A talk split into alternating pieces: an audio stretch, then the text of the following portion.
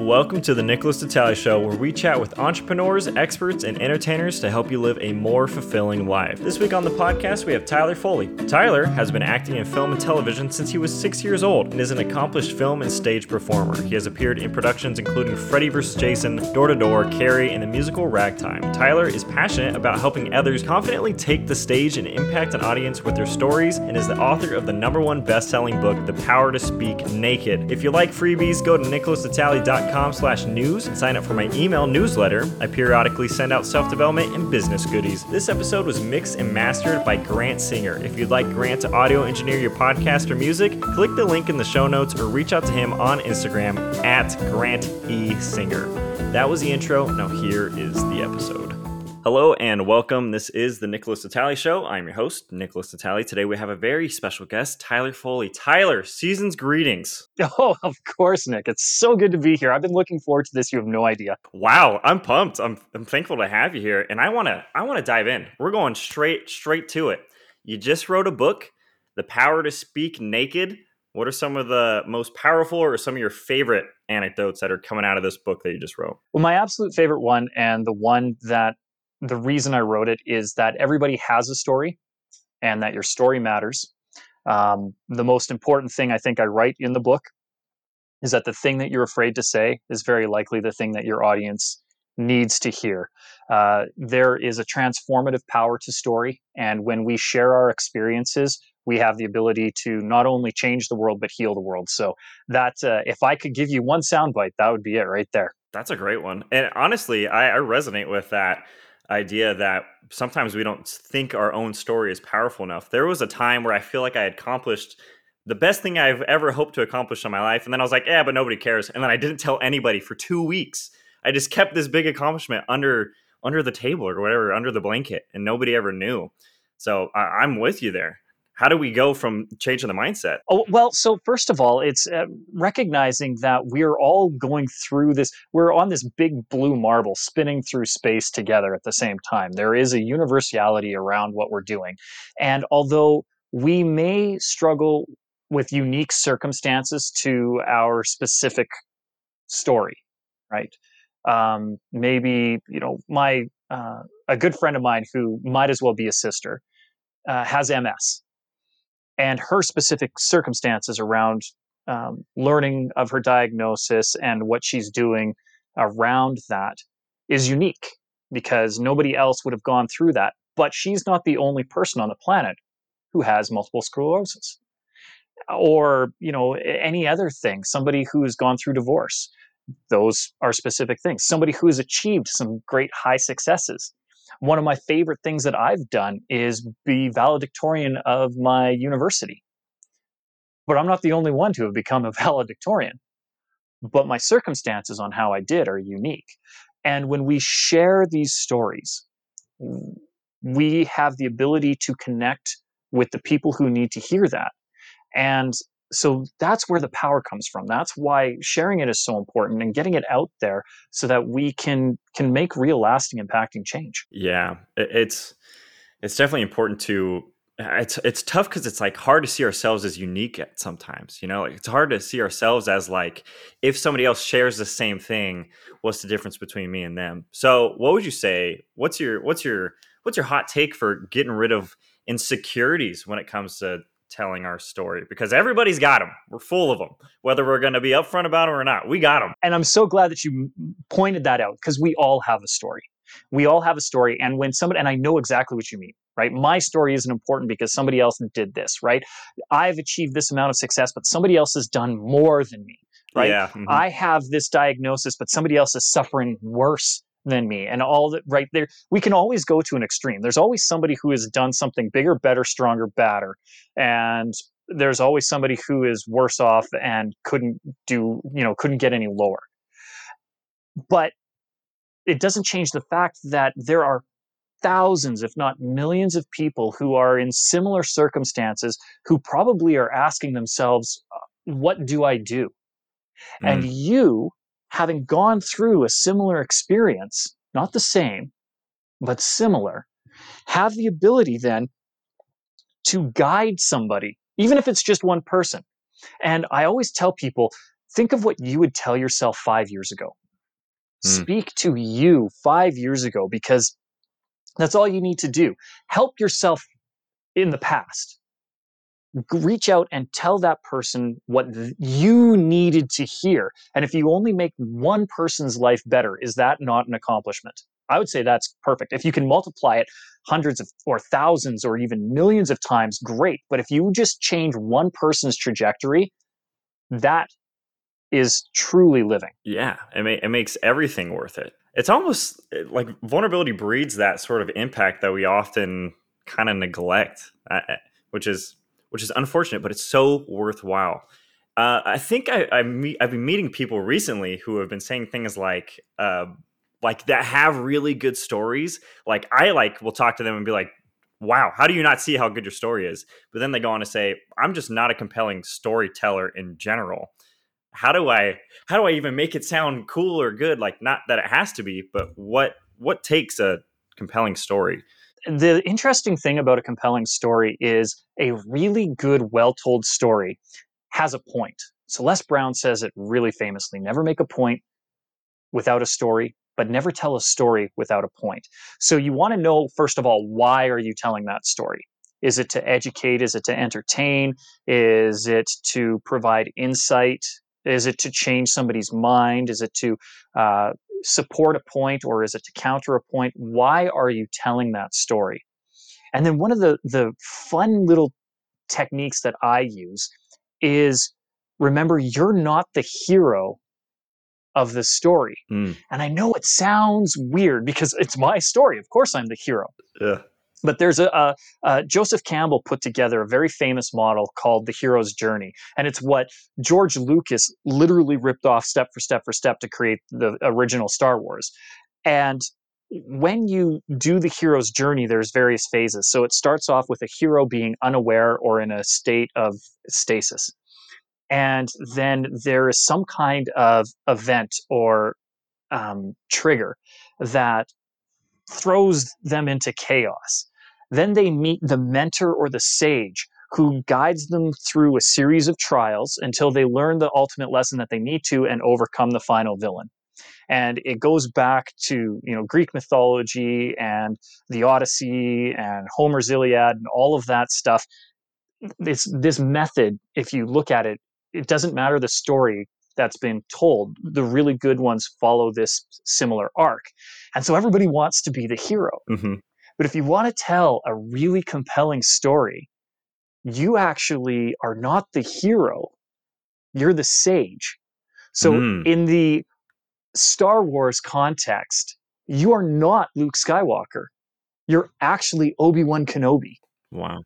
And because you want to talk to the younger you, the Luke Skywalker, and you want to say, look, this is the knowledge.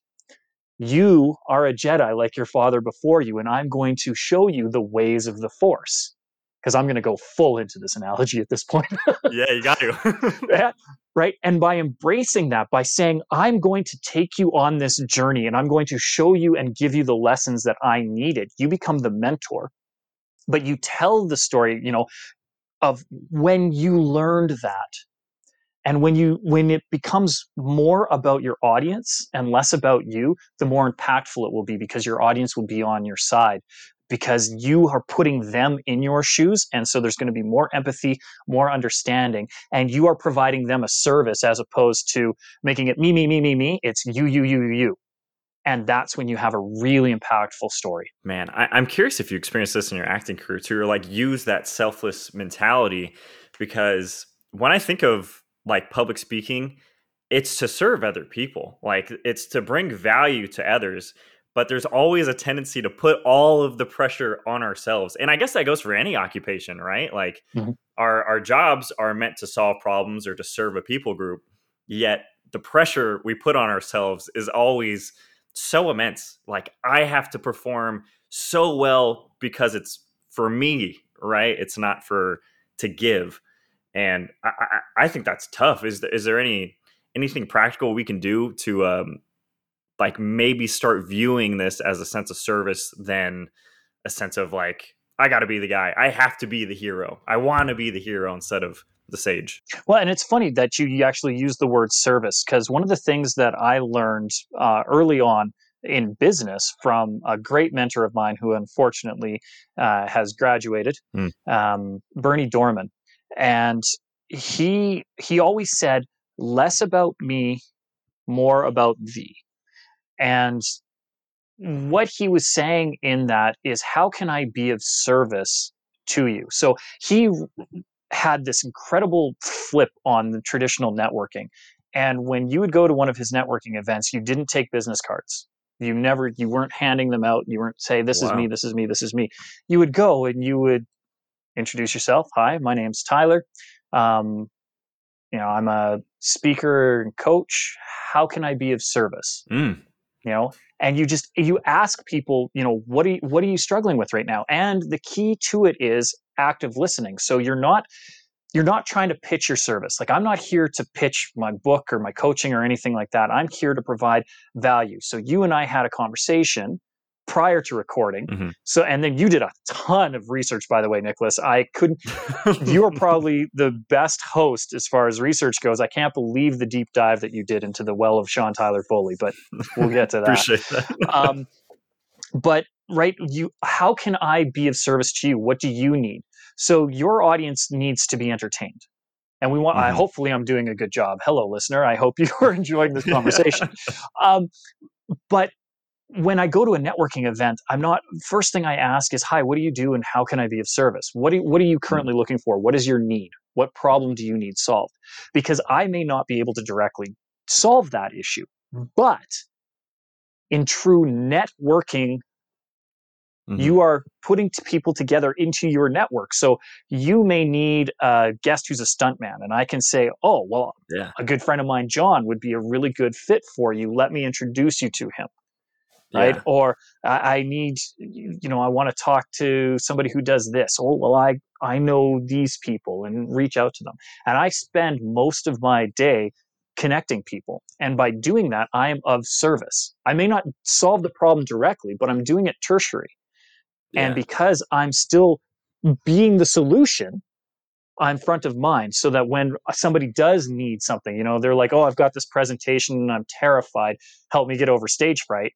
They yeah. know to come to me because, hey, look, you did the thing and you're top of mind for them. It, you know what else is kind of cool about that, too, is I feel like, and maybe this is just pseudopsychology, who knows if it's real, I'm going off the top of the dome here.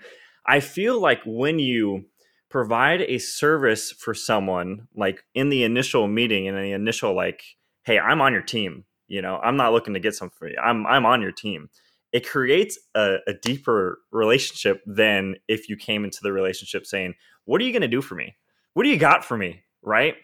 And I honestly think that's what turns connections into friends, which really, for me, that's what I kind of look for. Like, I want to be working with and collaborating with people that I like, that I can be friends with. And it doesn't have to be centered around work. It's got to be more than that. There has to be more.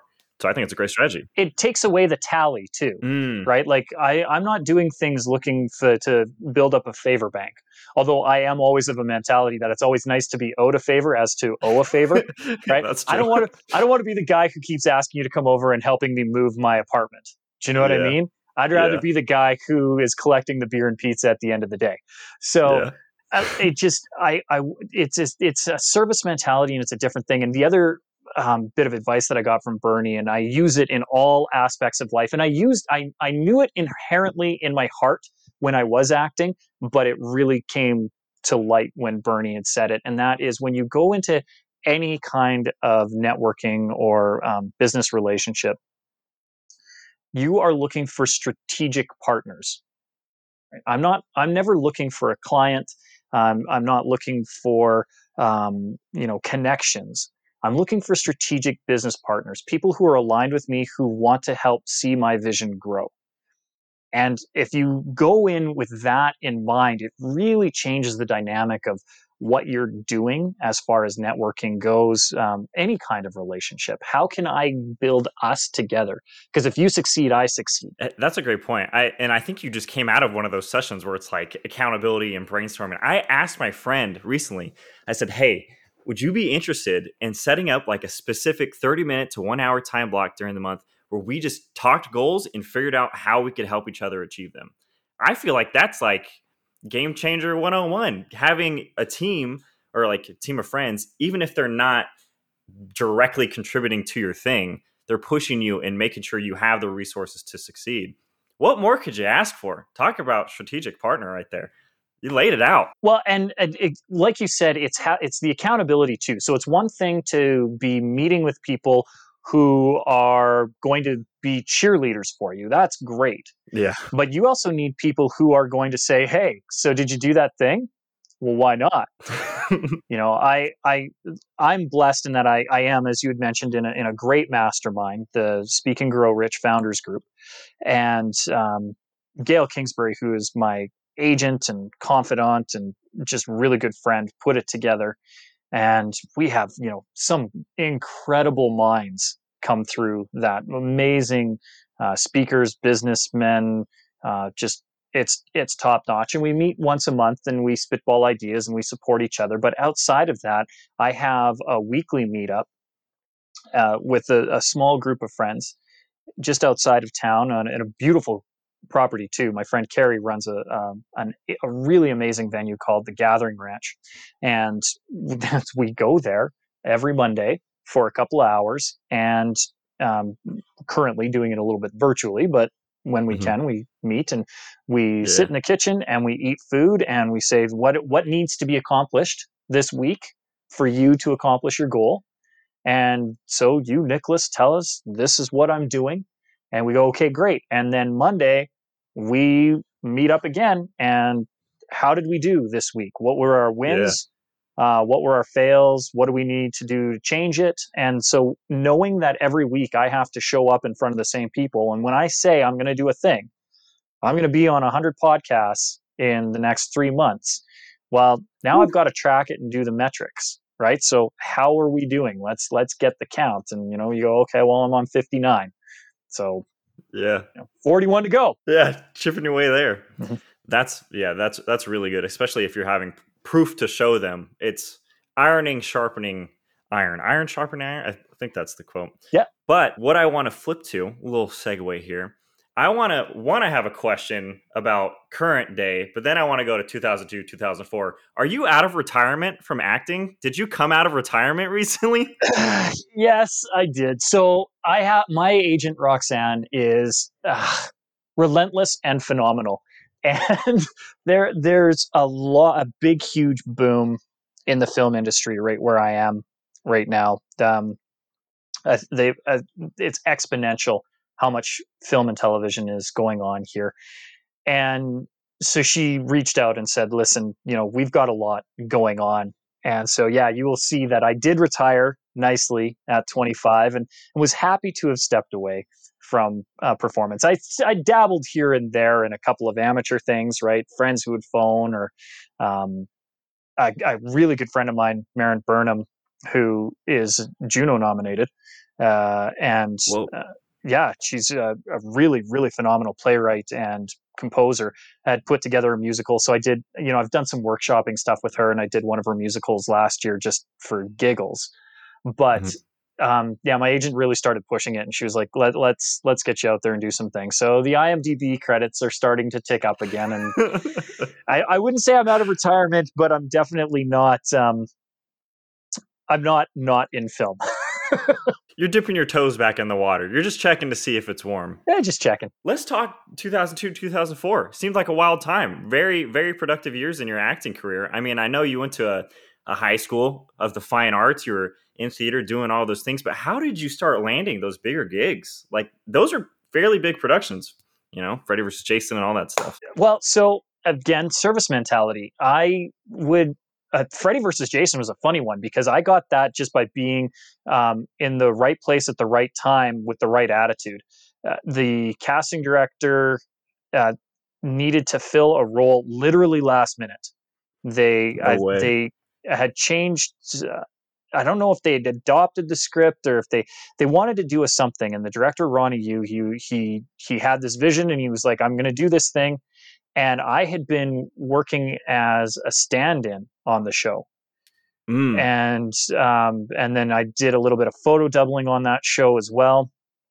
and just being around the crew that, you know, helped out on a couple of the stunts because I knew the stunt uh, coordinator. And then so I just, they they just asked, they're like, hey, do you want to do this thing? And I'm like, yeah, of course. Like, let me, let me be there. So I just, you know, I, I, I just fit the bill for that one. But the, a lot of the roles that I got in there, it was, you know, they, it's such an old adage, but it's so true. There's no small parts. There's just small actors. Mm. And I, I learned that really early on because I was in theater when I was six years old, and you, you hear it all the time. And, you know, finding out what that actually means, because I've been guilty of being the small actor where I've been like, no, I just, you know, day player, single line, or what is this? Yeah. And then when you realize that there are so few people in the world who get to do what I got to do, and even fewer who actually got to make a living of it. Like those, you talk about my productive years, two thousand two to two thousand four, that paid for my university, you know, like, and that, that is something that I, I will treasure and forever, because it, I got to do just cool things. You know, I got to, I got to be on set with William H. Macy and Dame Helen Mirren at uh, the same time. Uh, tell me about William H. Macy. My goodness. What was it like? Did you jam with him in a trailer? Is that what, is that something that I found? Is that true? You, that is that is one hundred percent true. So at the time of filming, it was a, a movie called Door to Door, and it was a biopic on a gentleman by the name of uh, Bill Porter, who had cerebral palsy and was the top Watkins door-to-door salesman for years and years and years and years. Really incredible story. And tragically, we lost Bill uh, a few years back, but um, he was uh, he was a, a real inspirational person. And so uh, William H. Macy, the other Bill, mm-hmm. had, had learned of his story while he was still alive and decided that he wanted to do this um, this movie on him. So he got the rights to it, and uh, director Bill Schachter uh, got together with him, and they they made this incredible production. But at the time of it, Bill was learning to play guitar, and it just, you know, sitting, like, we were on in makeup together because his makeup was extensive. They did a lot of prosthetics with him, and really well too, because you know you know it to see it, but you you're like, ah, what did they do? Because they just did such, the makeup team on that project was just incredible. But he spent a long time in the trailer. And so I was in getting my makeup. He's getting in and out of makeup because they had to age him from young Bill to old Bill, or vice versa. Yeah. And uh, we were just chit-chatting. He's like, so what do you do for fun? I'm like, ah, you know, I, I like to ski, I like to goaltend, play drums. You know, he's like, oh, you're a drummer? I'm like, yeah. He's like, I'm just, I'm just learning to play guitar. And I'm like, oh, that's cool. I love guitar. There's nothing better than a good jam. He's like, would you want to jam? I'm like, well, do we do we even have a kit here? Yeah. And there and where we were filming, right beside it was a music store. So he was like, I think we could get that. So we got just not a big kit, but I just, you know, a little, I got a hi-hat and a snare drum and a kick and I think maybe a tom. And so I just mm. sat around, and we, you know, we played like Folsom Prison Blues and stuff like that. Like just, you know, just fiddling around so that he could practice and I could play. and and it was the greatest experience of my life because it was a small role. Mm-hmm. I don't even think I had enough lines to be considered a principal performer. I think it was still an actor role, so under eight lines. Wow. But when I showed up to set, the only actors on set, so when you get what the call sheet, which is basically who's on set, who's playing today, and who's actually been cast, there were only three yeah. people on the call sheet for my scene. Helen Mirren, William H. Macy, and me. And so wow. I got uh, what's called a double wide. So it's the the big trailer. Like I got a trailer. Normally you're in the honey wagon. It's little sick banks of six rooms that are just slightly smaller than a prison cell. And you just kind of sit on the cot like that. And the wardrobe comes and gives you your, your uh, clothes, your costume for the day. And you put them on. And then a P A comes and knocks on your door. And you waddle out of it and you go. Squeeze this through, one yeah. had a full kitchen. Like no. it, it had couches, it had a bedroom. I, my girlfriend was there. A buddy of mine, Matt, was on set. He's a, a phenomenal producer now um, in New York, and uh, yeah, we just were, we were hanging out, and yeah, he came in. And so we had a jam because we had the room for it. That was the thing. That was the bit that yeah. blew my mind. I was in a trailer large enough that I had the room that I could jam with William H. Macy in my trailer. It was, it was a great time. I absolutely loved it. That is amazing. That's one of those stories that it's like, how, how did you happen to be right next to a music store? How did you happen to get the perfect size trailer? All those things just rolled together perfectly. Better yet, fast forward six months later, and uh, Helen Mirren got nominated for the Golden Globes yeah. uh, for her performance in it. And guess what scene they used when, no. you know how they show the scenes? So it's her and me having this little spat over ketchup in the diner.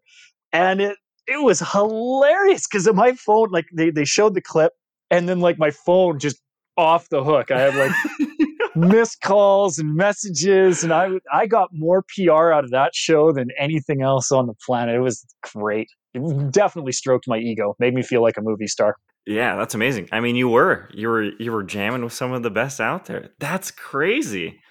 So what was your, did you have any like um did you have any like desire to hit the A-list at that time? Was fame on your mind, or was it more about the craft? What is going on? This is Nickolas Natali, and here's what I want you to do. I want you to think of two people that you believe would benefit the most from hearing this episode. Send this episode to them with an encouraging note, being like, hey, I thought of you because of this, this, and this, and then send them this episode. Trying to slide in D Ms. What's better than a thoughtful podcast in the D Ms? Nothing. Not only will you be helping the podcast expand to help more individuals live fulfilling lives, but you'll be adding value to the lives of the people you care about most. It would mean the world to me if you didn't. All right, back to the episode. It was more about the craft. Like, I remember there was a time when I was going through school where I was like, I want to be, I want my name in lights. I want people to know who I am. You know, I want to, I want the million dollars. I remember uh, picking up a copy of The Dilbert Future by Scott mm-hmm. Adams. And in the back of it, like, it's all the Dilbert comics, right? And you're like, ha ha ha, funny, yeah. funny, funny. And then in the back, there's no comics. The last chapter of The Dilbert Future is Scott Adams talking about his affirmation process and, you know, writing down what you want and being specific. And I remember for a time, my affirmation was, I, Sean Tyler Foley, will be cast in the lead role of a successful syndicated television series. Like, that mm-hmm. was, that was, to me, that was going to be, right, I wanted to be on, uh, basically I wanted to be um, Grey on Grey's Anatomy, right? Like I like to to to have an, an entire show centered around you, or or Felicity, right? I don't know why they all have to be female characters, but they're the ones that come to mind. And so it was just, it, you know, that was that was the pinnacle for me. I wanted to be, I wanted to have that recurring gig. And then I actually got to be on some shows like that as a day player mm. and see the yeah. hell that those guys go through. And I was like, no, you know what? I'm good. I'm sure they're making a lot of money, but they work hard for that money. And I yeah. don't think people realize that. Um, something like Ellen Pompeo on Grey's Anatomy, she's doing fourteen to sixteen hour days, six days a week on an eight month commitment. Yep. Like, yeah, you get the four months off, but you need that to recover. Your body's hard. Like, and you're, and constantly memorizing sides and scripts. Like, when you have, like, I get a day player script and it's, you know, single two, two pages, maybe. Yeah. yeah. Right. That's it. Right. The top to bottom. That's all I have yeah. to do. I can do that. But they're going through ten, twelve pages of dialogue minimum a day. And you're like, man, it took me Ow. three weeks to memorize these four lines. What are you talking about? Exactly. Yeah. That's what I always think about too. Those scripts are extensive. Like, sometimes I've talked to like some of my friends that are very skilled at memorizing scripts. Like, they'll memorize like a five pager in, you know, four hours or whatever it may be. And I don't get it. I don't understand how you do it, because there's, maybe it's my, I'm putting the emotion into it already, but there's so much that has to go into just memorizing those lines. It's fascinating. You know, and there is, there's a, a real process to it. I, pro tip, you guys want to know deep in, if you want to learn a, a, a any kind of dialogue, if you need to memorize something, um, I don't do it the same way now. When I was younger, I used like a dictaphone, like one of those old recorders, but now I just use my phone, and you, uh-huh. you run the lines, blah, blah, blah, blah, blah, blah, blah. And then I repeat them in the shower. drives my wife crazy because I'll be in, I have the thing cranked because I need, yeah. need to hear it over the water. But then you're just running lines because there's, there's, there's a thing about when you know something so intrinsically in your fibers mm-hmm. of your being that you can shampoo your hair and still say the words, you know, you've got it memorized. And so yeah. it just, I just record it and I do the shower and the shower and the do the things and mwah, and off I go. And it just, it, it's, it's how I've always done it. And I, I remember it was, it always seemed like a weird pickup line because uh, you get what you, you call them readers, right? Somebody who's going to come and yeah. read your sides. And I, I'm completely shameless, as you know, from the title of the book, The Power to Speak Naked. Like I have uh-huh. no sense of decency. So I would have people over and I'd be like, hey man, can you read my lines? And they'd be like, yeah. And it didn't matter, guy or girl. I'd be like, cool, I'm just going to hop in the shower. So just leave the door open and we'll just, right? And I would hop in the shower and they'd be like, what are you doing? I'm like, just run the lines with me, for me, right? And I'd be like shouting over the water. And they're like, I'm not doing this. I'm like, just come on, help me out. I'm a friend, do this thing for me. Crazy. This is my strategy. This is, is this is what it takes, and it worked. Oh, it worked. That's awesome. I heard. I hear that uh, Pharrell also has a similar strategy to you. If it's any consolation, like he also gets all of his best ideas in the shower. So hey, yeah. it could be could be something that is scientifically proven to work. You I never would. Know. I would love to do the study because I'm betting, and I take cold showers too. So you oxygenate oh, your whoa. blood, right? And so you just right. So you're charged up, and you can do it. So again, it it. it becomes that you get into a complete state of discomfort and yeah. you you can't help but know it. So what if you, you know, if you can confidently run lines, freezing cold and shampooing your hair, when you get out, all of a sudden it frees you to do all the rest of it. And as you pointed out, start to put in the emotion or start to find the things. The other thing that I do, um, not just acting. So if I'm working with my clients and we're mm-hmm. working on a, on, you know, a, a keynote presentation or a talk or a speech, I have them run it and I go through the three basic emotions. So you're happy, anger, and sad. Mm-hmm. And so we'll just say the lines over and over again, but we'll do them really happy. And you're going to do this thing really happy. Then you're going to really amount as big as you possibly can. And then you're going to do it sad. And you just, you purposely interject emotion, regardless of whether or not it's the appropriate emotion for that point. But what's curious is we always think that we're supposed to be this one thing. Yeah. But the reality is in everyday life, there's a reason we say people who laugh at a funeral, right? Or cry at a wedding. Yeah. These yeah. are, these, where our emotions never make sense. And sometimes we're triggered by something and we will laugh at an inappropriate time. And yeah. so I love doing it because you find the humanity in some of the lines just by falsely putting stuff in and, and by having it memorized and locked into your head. Now you have the freedom to play and, and find what is outside of the norm. Yeah. And I was going to say playing with it is probably one of the biggest things that you can do. If you go into a, you know what I always felt was some of the detriments to my biggest presentations, not that I had any big ones or anything, but I always felt that I would memorize it in a way where I felt like if I didn't say it that way, it was wrong. So you when get you locked play, into the rhythm. Yeah. So when you play with it, like big, angry, big, happy or whatever, it frees that limitation that, oh, I if I didn't say it like that, I'm done for the rest of the presentation. I screwed it all up. When that's never the case, right? No. And the great thing about presentations is nobody knows what you're going to say until you say it. So that's that's one of the reasons why one of the big tenets that I put in the book and what I talk about often is don't memorize a speech. Mm-hmm. Memorize ideas or concepts, and better if you can tell them in story, because nobody knows your story better than you, so you can't get lost in a story, right? When I, t- I tell that William H. Macy story as much as I can because it's fun to brag, um, but I never tell it the same way, and I remember little details every once in a while, and I'm like, oh yeah, and we did this thing, like, oh, and we played that song, or yeah, these were the people that were there, or like, you know, different circumstances of it, and so in each telling, it, it's different, even though it's the same story. And I can never be faulted for it because nobody knows it better than me. I was there. Yeah. Even Bill doesn't know it better than me because he was there and I was here. So his yeah. version of the story was like, yeah, there was this weird kid that was in my makeup trailer and he kept going on about music. So just to, you know, humor him, I went and played guitar with him. He seemed mm-hmm. to like it. I don't know. Right? Whatever yeah. his version is, is, is different. And so when we tell a story, we know it better than anyone else. And then you're not locked into, this is the specific word and the rhythm that I get into. Because that's the thing, like, you know, people who have memorized a script because they get what I call um, speaker uh, speaker cadence, right? Yeah, their voice. So now I've got to say this thing, and I have this voice like this, and because I'm saying it in the way that I have remembered, I'm actually putting in comma all the punctuation comma that I put into my speech. Period.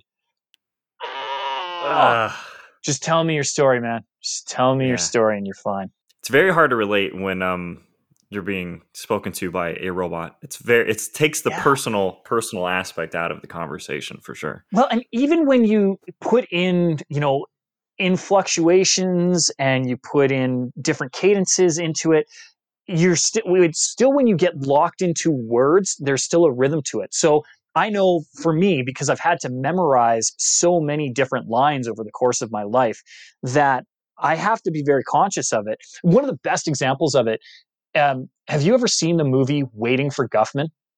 No. Hit me. Oh, it's okay. So first of all, Eugene Levy is a genius in it. And it's it's from the same producer, uh, or same uh, folks that did um, Spinal Tap and Best in Show. It's that same group of people, okay? And so it's all improv and filmed like it's a documentary, but it's fictional. That and is in great. Waiting for Guffman, it's this regional community theater play yeah. that the director thinks this Guffman, who is a, a New York theater critic, is coming to the show, that he's agreed to come and rate the show, and they're, they think they're going to go on to Broadway. And it's just this little small community theater. But why everybody, I encourage everyone in your audience right now, as you're listening to this, you, yes, you, I'm talking to you, sitting there in your car, listening to this podcast right now, go get Waiting for Guffman and then watch Eugene Levy, because the way that he nails the cadence of a community theater actor, and how far it was, I could not tell. It's just genius. Oh my God, because it's so true. And I make every one of my coaching clients watch this film just so that they can see exactly what I'm talking about. I'm like, don't fall into that trap, because you don't want to sound like that. It's a, it's the thing not to do. Yeah, and it's so uh, it's so tempting to, though, too. You know, there's some comfort in that cadence. I'm not going to lie. There's very, it's a very, I can fall into it, and this is my crutch. I can just yeah. stick to this. This is fine. Yeah. Yeah. It's like, uh, what's his name in Hitch? Kevin James, right? This is your wheelhouse, man. This is where you're going right to dance. Here. You don't, you're right here. This is where you stay. This is where you stay. Don't move, right? And all Kevin wants to do is break out yeah. and do the jig, right? But no, you got to stay here. Stay here, because this is what's safe and, and comfortable. Yeah. We always want to break out. I got another question for you. Another question, flip-flopping here. January first, nineteen ninety-seven. Mm-hmm. You mm-hmm. had some sort of mini stroke or stroke of some sorts. And I, yep. as I do want to know about the hardships that that brought on, but what I, I want to know also, I also want to know about Doctor Bob Corbett and Doctor Joanne Corbett, because they seemed like they helped mold your mindset into something that was like something that you've taken with you for the rest of your life. And I want to know how they did that. Well, I mean, I, I'm so blessed to have the Corbetts in my life. And furthermore, too, so one more shout out, since we're going to do the Doctors Corbett, their children, Vanda and Jason, are two of the greatest human beings on the planet, both doctors themselves. Wow. Doctor Vanda Corbett is also a D O C, Doctor of Chiropractic. And Jason is the black sheep of the family, because he just has his measly P H D and a doctorate's in law. So we have three real it. doctors and a faker. And uh, but they are they are some of the most incredible human beings I've ever met. Vanda, because of her parents, had uh, a bucket list of one hundred. When she was, she wrote it out when she was fourteen, because she was diagnosed, uh, I can't remember with what, but she was basically, you know, either not supposed to walk or not even supposed to live past eighteen. And, and her wow. parents were like, well, you don't, we're going to find better solutions to that. And so she had uh, this bucket list when she was fourteen or fifteen. And by the time she was twenty-three or twenty-four, had mm-hmm. knocked off ninety-nine of the one hundred. The one hundredth, by the way, was to see Michael Jackson in concert. She had wow. tickets to his performance at the O Arena, and then he passed away. So to no fault of her own, she would have knocked off every one, um, but but couldn't because of circumstances beyond her control, which was another incredible lesson, right? We have all these things, but wow. we need to understand that we can only control our actions. And those are all lessons that I got from the Corbetts. So I, I was lucky to have them in my life at what felt like a time of crisis, because at seventeen, my whole life was laid out in front of me. I knew exactly what I was going to do. Mm-hmm. Uh, you know, I was going to be an actor. I was at a fine arts high school. I was going to go to New York, L A, Toronto, Vancouver, somewhere. I was going to make it big, name and lights, movie star. I was going to have my own T V show. And then I woke up New Year's Day, nineteen ninety-seven, and half of my body didn't work. And it was weird because I remember not fully appreciating that that was happening, because I kind of, you know, I'd woken up and I thought I'd slept weird, and mm-hmm. I'd kind of gotten, tried to stumble up the stairs. And my mom was like, how much did you drink last night? I'm like, I didn't drink, because I don't drink, and I didn't drink. Right.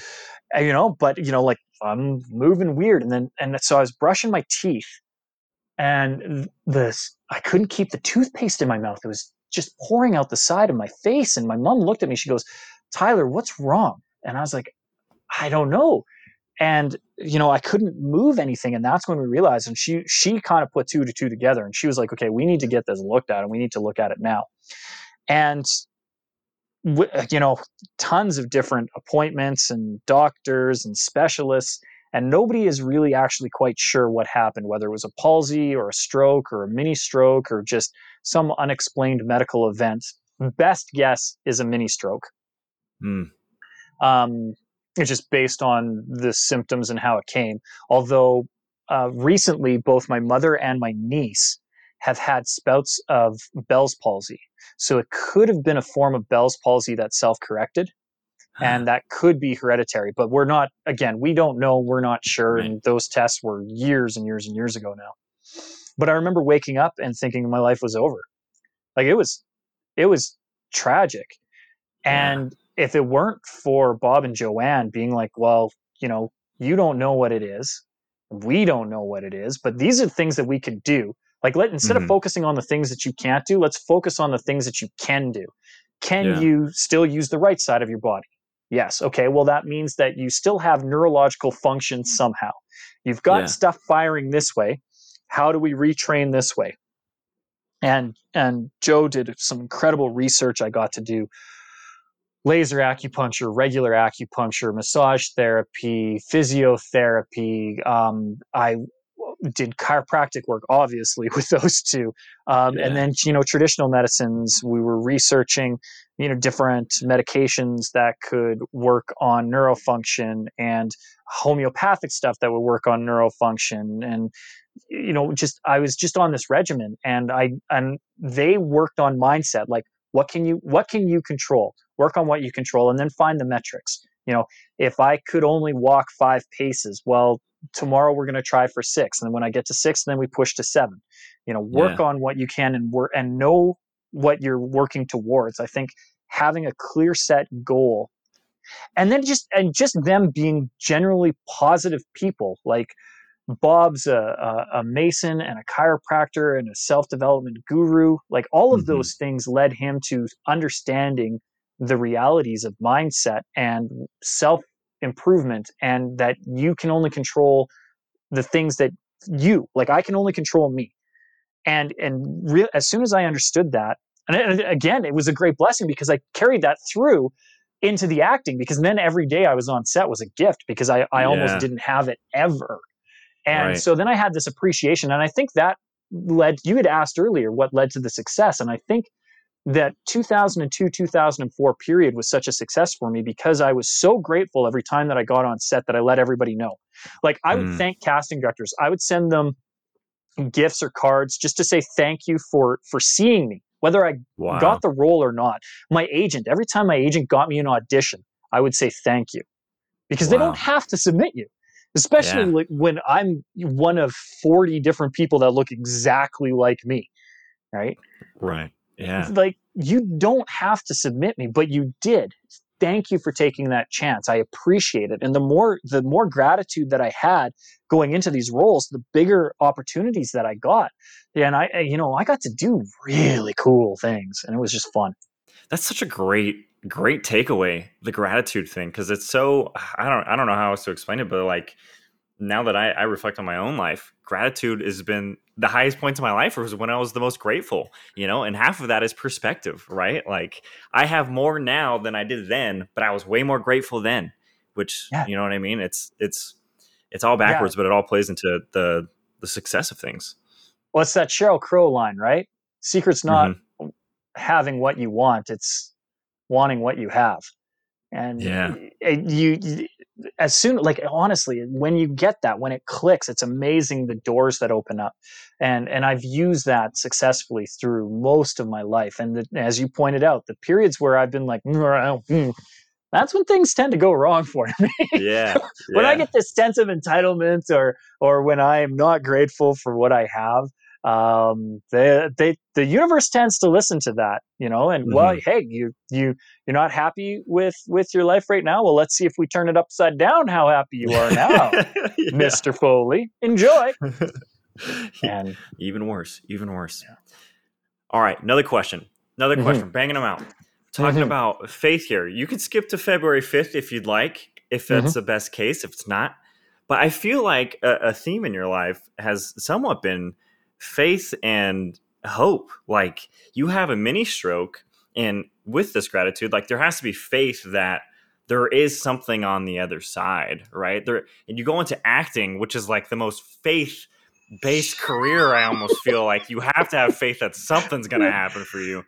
Yeah. Where does it come from? How did you, how do you hold on to, to faith that things are going to get better? Uh, so it's not faith that things are going to get better. So first of all, I want to really clarify that. I don't think that things are going to get better because I never think that they're bad. Good. Uh, things are what they are. And how our perception of those things, we are going to associate good or bad to them. And so I understand, and Tony Robbins says it way better than I ever could. Life happens for us, not to us. Mm-hmm. Our job as humans on this planet is to figure out the divinity in the situations that happen. I'm not saying that everything that happens is good or bad. I'm not even saying that they're justified or warranted. But these things happen to us for a reason. You know, my father passed away when I was six years old, very suddenly, very tragically in a car accident. My life would be drastically different right now if he were still alive. Not necessarily for the better, not necessarily for the worse. It would just be different. And you you look at those chain events in your life and the things that happen. I don't know that I would have had the drive and the desire and the push to really make it as an actor if I hadn't had my stroke, because it made it made me have a goal. Mm-hmm. And on top of it, I lost my role in the musical that I was doing that year. And the director came to me and said, well, you you, you can't you can't dance, yeah. so you can't be in a musical. Like, we need you to sing, dance, and act. And this is not a good luck for you. Yeah. So... yeah. Right? Like he, and that pushed me, because then he was telling me that, well, I didn't, you, you're not going to graduate if you don't do this show. So you're going to have to come back and do another show. You're not ready to be an actor. I'm like, are you kidding? I've been acting since I was six, not ready to be an actor. An actor is an actor the minute they decide they're an actor. What makes them a good actor is continuing to do it and work on their craft. But it, mm-hmm. you are an actor. You think you're an actor, you're an actor. Right. Mm-hmm. And that, and then that was the other lesson that I learned too. Now, a lot of people want to fake it till they make it, or, you know, I, I hear that all the time, right? If you can see it, you can be it. Screw that. Be it. And then you will see the results. Don't, mm. don't see that you are going to be an actor and reach for this goal and, and t- right. No, I'm an actor. I'm yeah. an author. Before I ever wrote the book, one of the first things I did when I decided that I wanted to write the book was I changed my um, LinkedIn, and it said Sean Tyler Foley, and I put author, yeah, consultant, blah, blah. I put author right up front. I hadn't written the book yet. I wasn't technical. And then, and then it's funny because I, I did it. I'd made that commitment. And I say this all the time. Well, I, ha- I wasn't an author yet, but I actually was, because back in like junior high, I actually wrote a couple of poems And they got published in this anthology. So I was actually technically a published oh, wow. author. Yeah, right? Wow. But it wasn't until I looked back at it being like, oh, I guess I wasn't lying. But I'm not lying. I am an author, right? Yeah. It's like when Da Vinci talked about um, making the statue David, right? And they said, well, how do you turn the marble into the statue? He's like, well, the statue was always in there. I just had to chip away the bits that to get them, weren't yeah. needed. Right? I, I, yeah, I may be this rough block of marble, but inside is the statue David. I just need to start honing my skill and chipping away. I'm that block of marble was always the statue. It was yeah. always the statue. And as soon as you realize that, it's it's incredibly freeing. That if you want to be a thing, you have to believe that you are the thing before it will you'll ever see the results of that. And so from the stroke to what you're referencing, uh, February fifth, two thousand fifteen, I, you know, I was I was stuck in this nine to five job. I really hated the nine to five job. I was telling mm-hmm. the universe how I hated the nine to five job. And guess what happened? February fifth, two thousand fifteen, my boss came in and said, Tyler, we're going to have to let you go. We're doing layoffs. And I was the first of like four rounds of layoffs, which again is a blessing. I at least got to be first. The yeah. rest of the people had to sit in paranoia for the next six to eight months going, am I going to be next? And worrying about every time they got a calendar appointment with their manager. Yeah. At least I was blindsided. And I was freed of it. And I got a severance that I instantaneously went, okay, well, how do I better myself? Right? Like, yeah. what, do, what do I do? And it gave me the freedom to pursue the entrepreneurial dream that I'd always had. Like, I always wanted to have my company and be my company because my uncle ran his own firm. Um, my uh, a really good mentor in my life uh, ran his own business. Like, I, and my best friend is it runs his own business as an electrician. Like, I have so many people who are entrepreneurial. I wanted yeah. it too. I want to control yeah. my own destiny, and I can. So I did. I love that. You capitalize on the opportunity that that fell into your lap. Which mm-hmm. is actually, there's actually, a, there's something to be said about viewing that as the opportunity rather than viewing that as the woe is me, right? Like there's a whole flip side of you that is going into a downward spiral because of that instead of using the severance for your advantage. You had said faith, right? What yeah. is, what is your faith? And that that has always been my belief. You know, my wife and I say it over and over and over again. Everything happens for a reason. There There is divinity in all these things that happen in our life. And by the way, getting laid off February fifth, twenty fifteen sucked because that's my wife's birthday. Uh, it was her thirtieth birthday. Uh, so that sucks. We were at that point three months pregnant and we're six months into our dream home that we had basically sunk all of our finances into and was very much dependent on us both earning a six-figure income. So within a matter of four months from the February fifth date, we now had a five-year-old child. I was unemployed and my wife was on mat leave. And we went, we had an eighty-seven percent reduction in our earnings that year. Wow. So Oof. that, you know, but did that put a little bit of motivation into me? Because I don't know that I would have been as motivated as an entrepreneur if I didn't have two mouths to feed and a house to yeah. pay for. Yeah. You know, that that has been a driving and motivating factor. So, and would, yeah, we could have had it. But again, gratitude. Would I have been thankful for those things mm. even? Would I have recognized the gift that it was to have my child and a house that I own and a wife who loves and supports me no matter what? And I put that woman through a lot. Like, right? Hey, want to hear my new crazy idea this today? Like, it's not even this week, right? Or this month. Yeah. It's today, this hour. Do you want yeah. to know what I'm chasing today? And yeah. she just, you know, I, I'm blessed to have her support. The poor woman. She she deserves a humanitarian award. One day on Mother's Day was not enough. And she didn't even get flowers. Poor woman.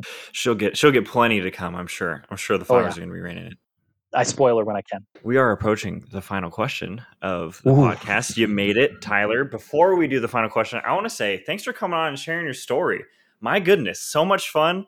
You you you brought so much valuable information that I've just I feel like I've just been reflecting the whole time of how I can apply the things that you're saying into my own life. I'm already reevaluating evaluating how I can do gratitude and be more faithful, not like as in relationally, but as in as a person. mm-hmm. And um I really appreciate how how you're using your story to have impact on other people. I think that's super admirable. So thank you for coming on the show and doing that. Appreciate that. No, it's my pleasure. Sweet. So the final question of the podcast is, what fulfills you now? What makes your life fulfilling after having so many experiences that you have? Uh, to be honest, being able to see the impact that my instruction has on other people's lives. So I have this one gift, right? And I can't really do a lot with it. I look good and I sound good when I speak. And, uh, you know, I could I could be in film and T V still, but what I enjoy is empowering other people to tell their powerful stories. I know um, I I have seen the ripple effect of when people talk about their most vulnerable and deepest, darkest secrets.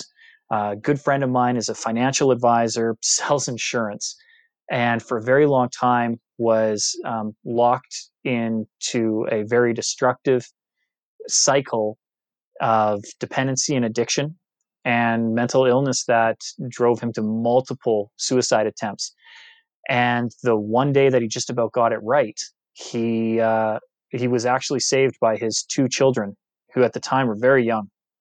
And they phoned nine one one, and and and he he distinctly remembers a lucid point within all of that, because he was very disoriented with the cocktail of chemicals in his system, thinking to himself, please don't ha- let this happen in front of my kids.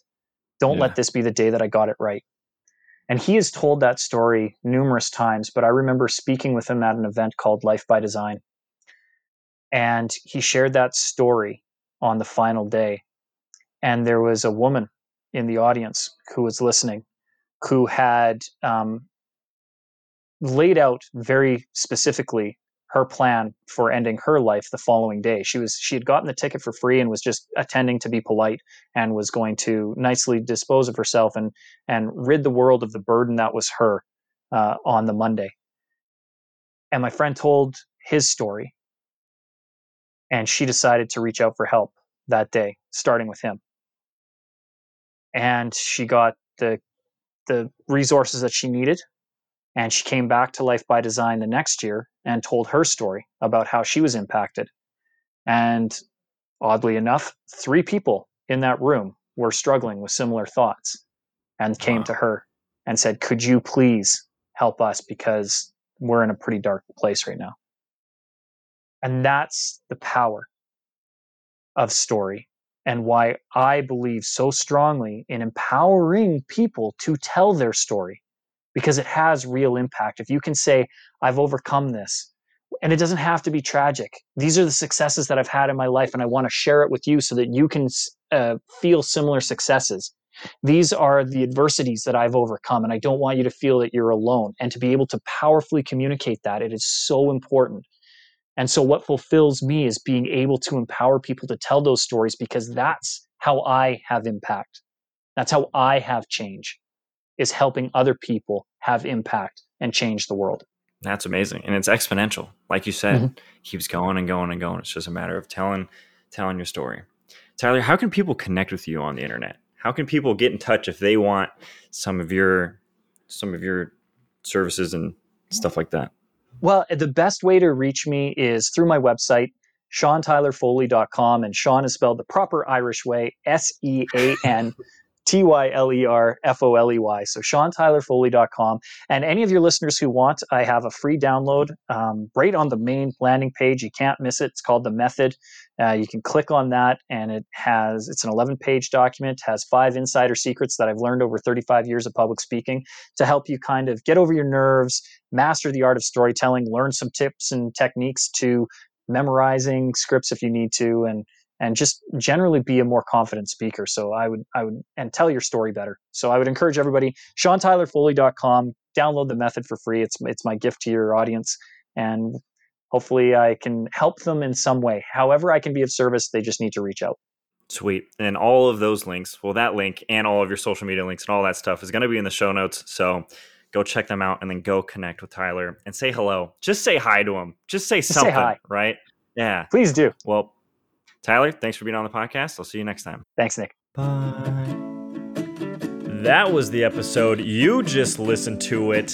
Uploads every Friday at six a.m. Next week on the podcast, we're going to have Scott Miller. Scott Miller is capping a twenty-five-year career where he served as a chief marketing officer and executive vice president of business development. Trust me, you're not going to want to miss this episode next week. You're just not going to want to. You're just going to want to tune in, all right? Don't forget to leave a five-star review and to share this episode with your homies. I love you. See you next week. Bye.